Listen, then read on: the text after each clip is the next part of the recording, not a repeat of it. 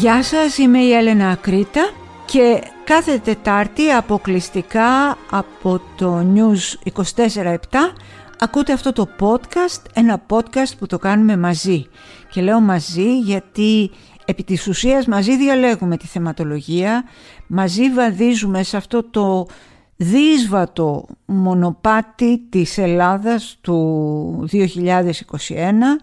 με τους κορονοϊούς, με τον ψυχικό αποκλεισμό, με την ανέχεια, με την αναδουλειά, με την ανεργία, αλλά και παράλληλα και με ένα χαμόγελο ρε παιδί μου, ένα ευήβα να πάνε κάτω τα φαρμάκια, αυτή η μεγάλη, η σοφή, η θεσπέσια φράση του ελληνικού λαού, να πάνε κάτω τα φαρμάκια.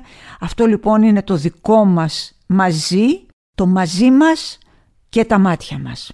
Και ξεκινάμε λοιπόν και σήμερα με τον κορονοϊό.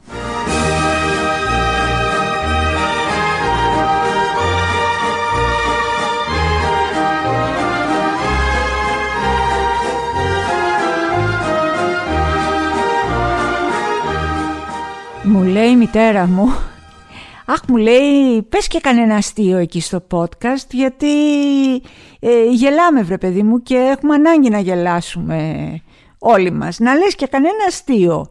Πού να το πω το αστείο και πού να το βρω το αστείο έτσι πως έχει γίνει η ζωή μας.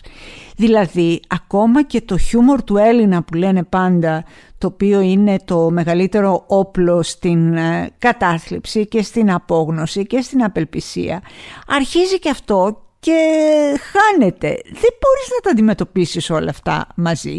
Έχουμε ξεπεράσει τα 7.000 κρούσματα. Τι αστείο να πω, για έλα, πια πες μου, τι να πούμε. Εγώ πια φοβάμαι. Σας μιλάω ειλικρινά, φοβάμαι, δεν, δεν, ξέρω τι να κάνω. Για μένα το να βγω έξω και συγγνώμη που μιλάω αυτό αναφορικά και επιπροσωπικού, αλλά ξέρετε, επειδή εγώ έχω μία ε, χρόνια μάχη με την κατάθλιψη, την οποία την έχω πει και ανοιχτά, το να βγω έξω για μένα είναι μία πολύ μεγάλη θεραπεία, σαν να παίρνω δέκα αντικαταθλιπτικά μαζί. Πρώτον γιατί είναι πάρα πολύ δύσκολο κάθε φορά να ξεπεράσω τις φοβίες μου που τις έχω, δηλαδή δεν μου είναι πολύ εύκολο να βγω έξω και δεύτερον γιατί είναι κάτι, είναι μια διαδικασία που μου αρέσει, με ευχαριστεί, διαλέγω ξέρω, ένα ωραίο φόρεμα, ε, παπούτσια, γόβες ωραίες γιατί είμαι και, και πολύ κοκέτα και όλο αυτό με βοηθάει και με ανεβάζει όπως επίσης και η τέχνη όταν πάω να ακούσω ξέρω εγώ κλασική μουσική ή ένα θέατρο ή οτιδήποτε. Τώρα πια έτσι όπως έχουμε γίνει δεν μπορούμε να βγούμε και θέλετε να σας πω και κάτι. Δύο χρόνια με τις καραντίνες που μας βγάζαν λίγο έξω σαν τα σκυλιά να κατουρίσουμε και μας ξαναμαζεύανε μέσα. Ε, δεν αντέχεις και με τους ίδιους ανθρώπους όσο και να τους συμπαθείς, όσο και να τους αγαπάς, να τους λατρεύεις. Φτάνει ένα σημείο στη ζωή σου που είναι τέτοιος ο εκνευρισμός και η ένταση ανάμεσά σας που σου λέει άλλος καλημέρα και λες καλημέρα, είπε ο Μαλάκας. Δηλαδή είναι δυνατόν να πει καλημέρα. Κάνεις την τρίχα τριχιά. Δεν, δεν γίνεται. Χρειάζεσαι άλλες παραστάσεις, χρειάζεσαι χαμόγελα, χρειάζεσαι καινούριους ανθρώπους να τους βλέπεις, να μιλάτε, να κουβεντιάζετε. Δηλαδή είναι μια εθνική τραγωδία και η εθνική τραγωδία δεν είναι ο κορονοϊός μόνον. Είναι το πώς τον διαπραγματεύεται τον κορονοϊό μια κυβέρνηση που είναι δυο λαλούν και τρεις χορεύουν. Έχουμε βουλιάξει στα κρούσματα και βγήκε ο Μητσοτάκης στο, στη Βάρκα, στη Χάλκη που είχε πάει. Και είναι στη Βάρκα παιδιά και χαιρετάει σαν την Αλίκη. Μέσα αυτή τη βάρκα είμαι μοναχή. Σου λέει δεν πάνε να κόψουν το λαιμό τους. Όσοι ζουνε έζησαν, όσοι πεθάνουνε πεθάνανε. Τι να κάνουμε τώρα, δεν θα πληρώνουμε και πολλά πολλά επιδόματα και συντάξεις. Δεν γίνεται έτσι.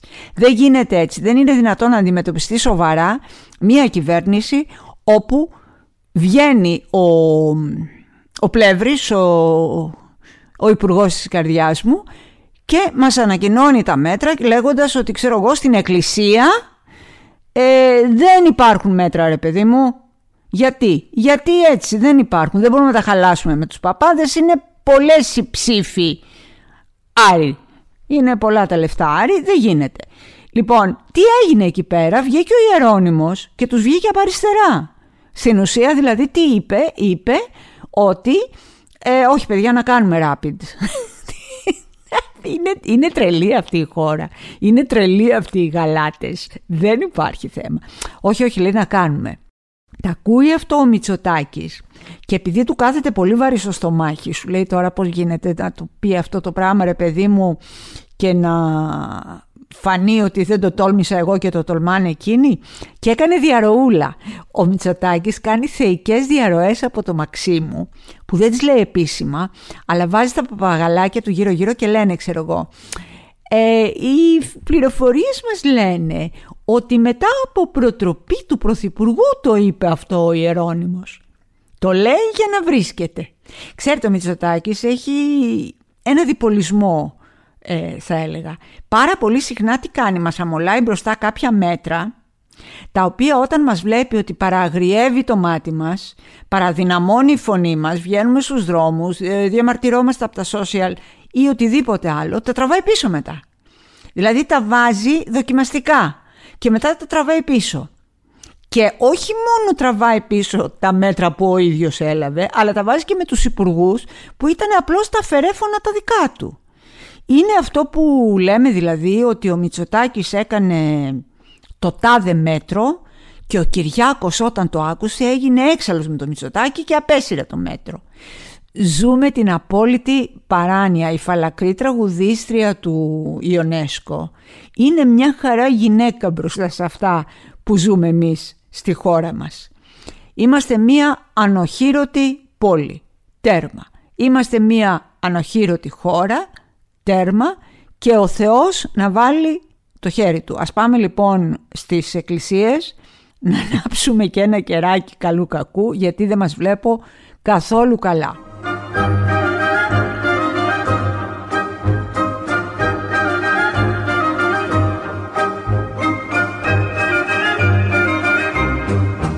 Θυμάστε μήπως στην αρχή της καραντίνας όταν ξεκίνησε τους χαρούμενους, τους διάσημους χαρούμενους, δεν λέω χαζοχαρούμενο, γιατί είμαι Είμαι κορίτσι από σπίτι τέλος πάντων.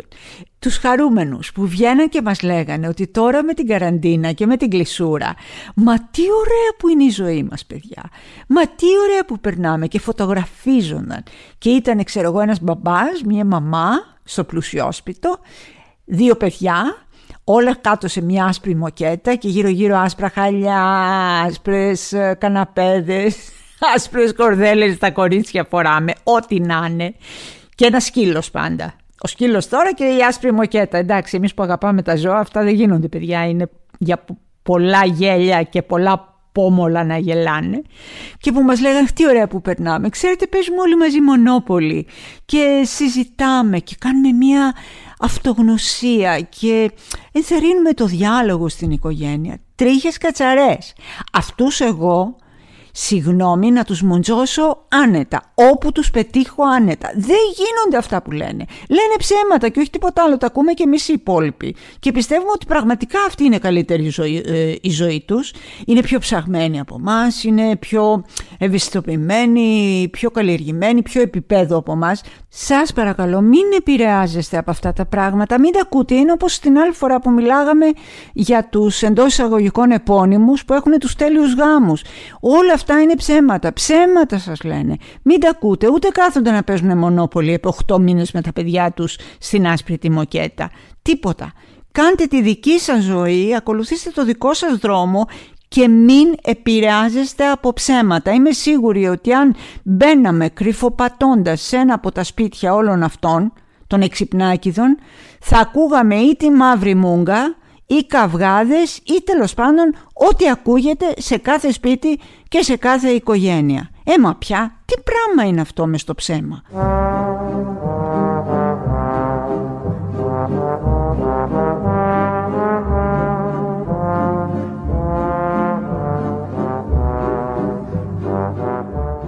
Λοιπόν πίσω στον COVID. Εγώ να σας πω την αλήθεια μου, μου αρέσουν κάτι έργα που δεν είναι καθόλου κουλτουριάρικα, αυτά τα, ε, οι ταινίες καταστροφής. Πάντα από μικρή μου άρεσαν αυτές οι ταινίες, όπου όλοι τρέχανε σαν τους τρελούς να ξεφύγουν από κάτι κακό. Ειδικά τα τελευταία χρόνια που υπάρχουν πολλές ταινίες τέτοιες που έχουν και κάποια στοιχεία science fiction όπου ξέρω εγώ είναι μια τεράστια πόλη, μια χώρα που καταραίει για κάποιο λόγο Ήρθαν εξωγήινοι, ήρθε το COVID, ήρθαν μεταλλαγμένα μικρά πράσινα ανθρωπάκια και μας κυνηγάνε να μας φάνε. Τρελαίνω εγώ. Μου αρέσουν πάρα πολύ.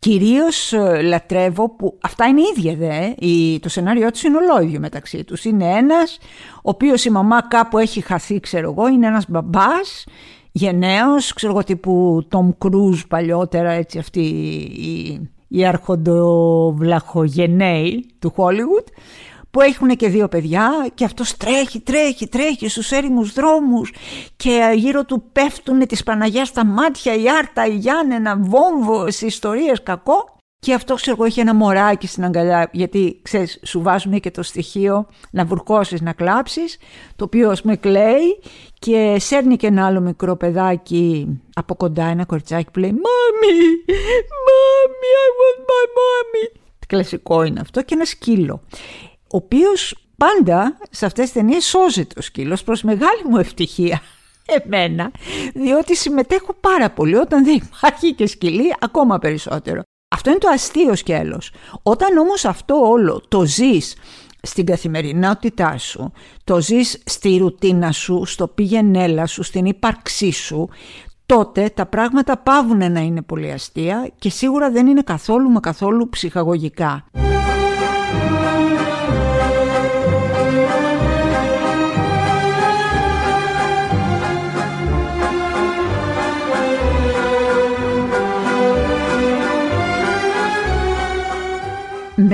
Αφορμή τον COVID ε, βγήκε προς τα έξω το πόσο διαλυμένος είναι ο κοινωνικός ιστός μέσα στον οποίο ζούμε. Όχι ότι δεν ήταν και πριν, απλά τώρα η, η μπόχα παιδί μου που έχουν στην ψυχή τους ορισμένοι άνθρωποι αναδύεται πολύ πιο εύκολα από ό,τι παλιά που τον ε, πασαλίφανε με κάποια πατσουλιά και κάποιες, ε, κάποια αρώματα και κάπως το κρύβανε. Τώρα πια όλη αυτή η σκατοψυχιά που υπάρχει γύρω μας τη βλέπεις πια και δεν κρατάει ούτε τα προσχήματα. Λοιπόν, έχει την αχτή αυτός ο κοινωνικός ιστός κυριολεκτικά ε, στον αέρα είναι σκατόψη. Αγάπες μου, σας παρακαλώ, μακριά από αυτούς τους ανθρώπους, μακριά, είναι κολλητική σκατοψυχιά, είναι όπως ο COVID. Πάει όλο αυτό το πράγμα, οι κολλάνε πάνω σου. Μην το κάνετε, να μείνετε μακριά, να μείνετε με αυτούς που αγαπάτε και να μείνετε με αυτούς που γουστάρετε. Τσακωνόμαστε συνέχεια, μας έχει διαλύσει σαν ανθρώπους. Πιστεύω ότι μας έχει, όχι μας έχει κάνει χειρότερους ανθρώπους, αλλά μας έχει βγάλει το χειρότερο εαυτό μας και βεβαίως βρισκόμαστε σε ένα φαύλο κύκλο όπου όλοι είναι θυμωμένοι με όλους, όλοι τα βάζουν με όλους, όλοι ξεσπάνε σε όλους. Ο άνεργος ας πούμε θα πάει σπίτι του, τσακώνεται με τη γυναίκα του. Η γυναίκα του θα τσακωθεί με το παιδί τους. Το παιδί τους θα πάει στο σχολείο και θα κάνει bullying και θα δει ένα άλλο παιδί. Το άλλο παιδί θα ε, κλωτσίσει το σκύλο και το σκύλο θα δαγκώσει τη γάτα. Κάπως έτσι πάμε. Αυτό είναι φοβερό είναι απαράδεκτο. Το έζησα τελευταία φορά, ξέρετε τι, η Ιωάννα Παλιοσπύρου, το υπέροχο αυτό κορίτσι, το οποίο έπεσε θύμα της ε, βιτριολίστριας και που την αγαπώ και την εκτιμώ ιδιαίτερα χωρίς να τη γνωρίζω, όχι γιατί βίωσε μία τραγωδία μόνο, αλλά κυρίως για τον τρόπο που διαχειρίστηκε αυτή την τραγωδία.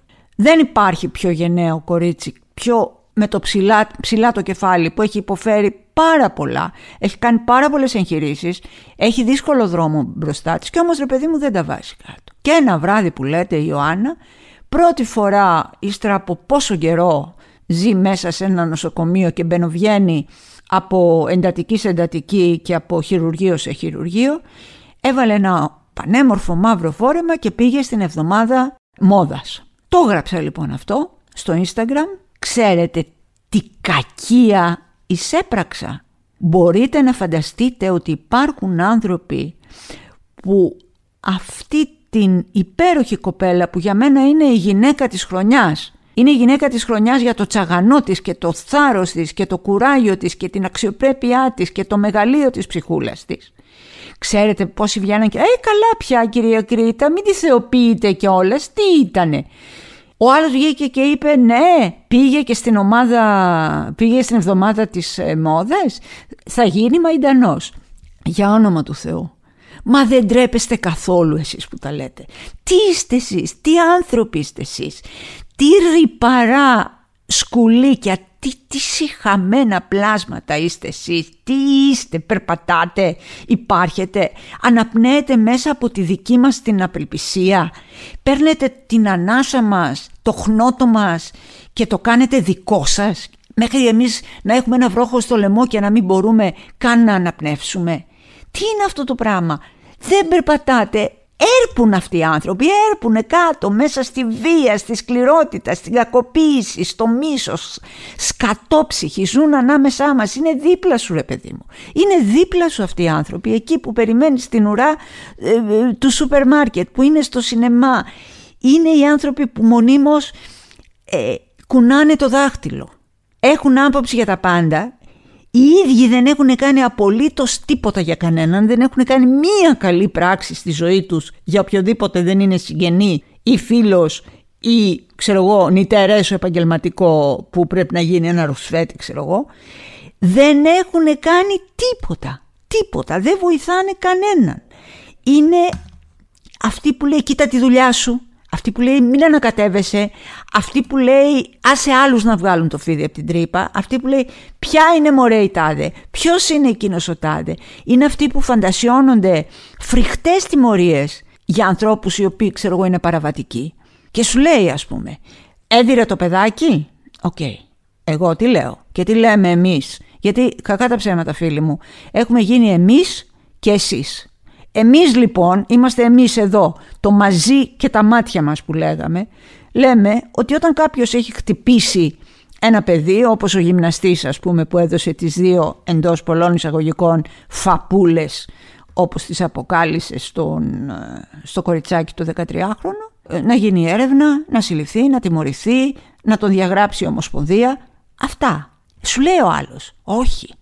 Να του κόψουν τα τέτοια τα γνωστά τέτοια, να του κόψουν το κεφάλι, να τον κρεμάσουν στο σύνταγμα, να τον βιάσουν στη φυλακή, να πάθει ψόφο και καρκίνο αυτός και όλο του το σόι. Ρε παιδιά, μπάστα, ούπα, ποιοι είστε, πώς ζείτε έτσι, πώς μπορείτε να ζείτε έτσι, μεγαλώνετε παιδιά. Και αυτά τα παιδιά που μεγαλώνετε τα στέλνετε στο σχολείο μαζί με τα δικά μας τα παιδιά. Είναι αυτά που δέρνουνε. Είναι αυτά που κάνουν σκουπίδι ένα συμμαθητή τους για οποιοδήποτε το λόγο και αυτοί μετά πάνε στο σχολείο και «Ε, μωρέ, παιδάκια είναι». Όχι, δεν είναι παιδάκια, είναι τέρατα. Και είναι τέρατα που τα μεγαλώνετε εσείς τα τέρατα. Σας παρακαλώ, σας παρακαλώ φίλοι μου, αγαπημένοι μου φίλοι, μακριά από τους ανθρώπους. Δεν τους χρειαζόμαστε, δεν τους θέλουμε στη ζωή μας. Κάποιες φορές είμαστε υποχρεωμένοι να τους υποστούμε γιατί είναι εργοδότες, γιατί είναι... τους έχουμε ανάγκη για να ζήσουμε, να ζήσουμε τα παιδιά μας ή για οποιοδήποτε άλλο λόγο. Όμως έχουμε ο ένας τον άλλον χέρι-χέρι να πηγαίνουμε εμείς εμείς και να καταλάβουμε ότι όσο η κοινωνία μας είναι τόσο σάπια δεν μπορούμε να είμαστε όλοι αγαπημένοι. Δεν μπορούμε να είμαστε όλοι μια αγροθιά. Εμείς είμαστε από τη μία μεριά, η σκατόψυχη, η άθλη, η Ελεηνή είναι από την άλλη πλευρά και έχουμε πόλεμο. Τέρμα.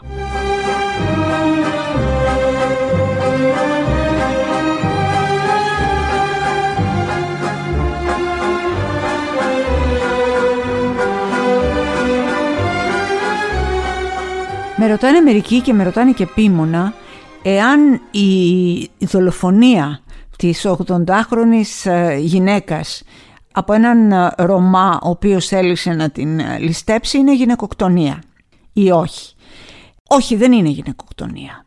Με ρωτάνε και άλλοι εάν κατά τη γνώμη μου είναι γυναικοκτονία η δολοφονία που έκανε ένα βαφτιστήρι στην, στην ονά του για να της κλέψει 2.000 ευρώ. Όχι δεν είναι γυναικοκτονία. Δεν είναι αυτές γυναικοκτονίες. Αυτές η γυναικοκτονία παιδιά που το λέμε και την ξαναλέμε έγκυται στο κίνητρο. Όταν κάποιος κλέβει για να ληστέψει δεν έχει σημασία αν είναι ο άλλος γυναίκα, άνδρας, ψηλός, μέτριος και έτσι αλλιώς gay, straight, κλέβει για να ληστέψει. Το κίνητρο είναι η ληστεία. Το κίνητρο και στο νεαρό που σκότωσε την ονά δεν είναι νεαρός δηλαδή καθόλου, πεντάρης είναι και εκεί είναι η ληστεία. Δεν είναι γυναικοκτονίες αυτές. Γυναικοκτονίες είναι αυτές που γίνονται λόγω του φίλου. Σε σκοτώνω γιατί είσαι σύντροφός μου, σε σκοτώνω γιατί νομίζω ότι με απάτησες, σε σκοτώνω γιατί έτσι γουστάρω, σε σκοτώνω γιατί μπορώ, σε σκοτώνω γιατί είσαι γυναίκα.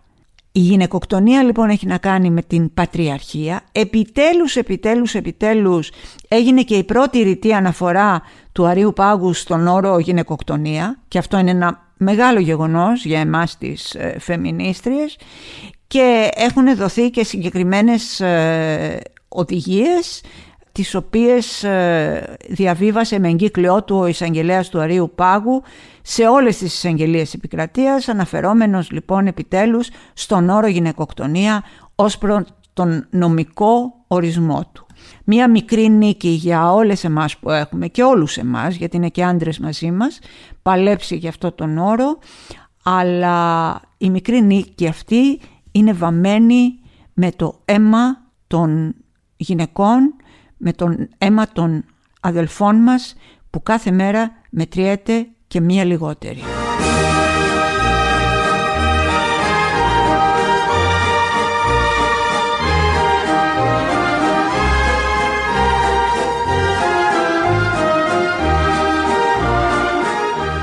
Κοριτσάρες μου ένα πολύ κακό νέο για τους ε, χονδροφοβικούς ε, είναι το γεγονός ότι ο μεγάλος οίκος μόδας, η, ε, ο Gucci, έβγαλε μοντέλα ε, plus size και έκανε μία πασαρέλα με μία θεάρα, παιδιά δεν έχετε δει ωραιότερη γυναίκα, δεν θυμάμαι τώρα πώς τη λένε, η οποία είναι μια πολύ πολύ πολύ αφράτη γυναίκα και την έβγαλε ως μοντέλο στην πασαρέλα. Αυτή λοιπόν είναι μία μόδα που ξεκινάει πάρα πολύ δυναμικά και επιθετικά. Όλοι οι μύθοι που υπάρχουν για το high fashion, ότι πρέπει να είναι αδύνατη, ανόρεξική, να έχει δύο μέτρα πόδια, να είναι πανέμορφη, να είναι θε, θεά, ξέρω εγώ τι, αρχίζουν και καταρρύπτονται. Στη μόδα μπαίνουν όλες, στη μόδα μπαίνουμε όλες και εμείς που έχουμε περισσότερα κιλά και εμείς που έχουμε περισσότερα χρόνια και εμείς που έχουμε οτιδήποτε και εμείς που έχουμε νιώσει κατά κάποιο τρόπο ότι μας υποτιμούν για την εξωτερική μας εμφάνιση Όλες λοιπόν βρίσκουμε το δικό μας χώρο με υπέροχα μοντέλα, με θεϊκά χρώματα να σκάσουν οι εχθροί μας κοριτσάρες μου και πραγματικά ε, φλικτρολογήστε άμα γράψετε Gucci plus size μοντέλο θα σας βγει αυτή η οποία είναι υπέροχη. Φάτε τη σκόνη μας παιδιά, προχωράμε. Όταν το θέμα της παχυσαρκίας έχει να κάνει με την υγεία, βεβαίως ναι το φροντίζουμε. Αλλά ο καθένας και η καθεμία από εμά διαχειρίζεται, εάν δεν υπάρχει το θέμα της υγείας, την παχυσαρκία του, τα κιλά του, τις νοστιμιές του, όπως γουστάρει ο ίδιος. Συγγνώμη μωρέ, ε, σας τη χαλάσαμε.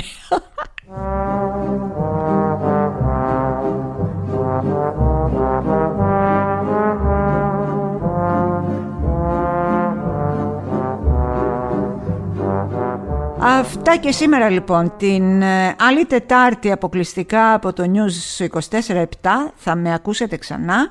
Στο μεταξύ ένα μεγάλο μεγάλο μεγάλο ευχαριστώ για την ε, πρωτιά του δικού μας podcast εδώ το οποίο πραγματικά σκίζει και να σας πω ότι από τη στιγμή που βγαίνει στον αέρα και μετά μπορείτε να τα ακούσετε ανα πάσα στιγμή μέρα ή νύχτα όσες φορές θέλετε ή και καμία αν δεν θέλετε. Το μαζί μας και τα μάτια μας παιδιά, μακριά από τους κατόψυχους, σας αγαπώ ειλικρινά πάρα πολύ. Ας δίνουμε δύναμη και κουράγιο ο ένας στον άλλον. Τα λέμε.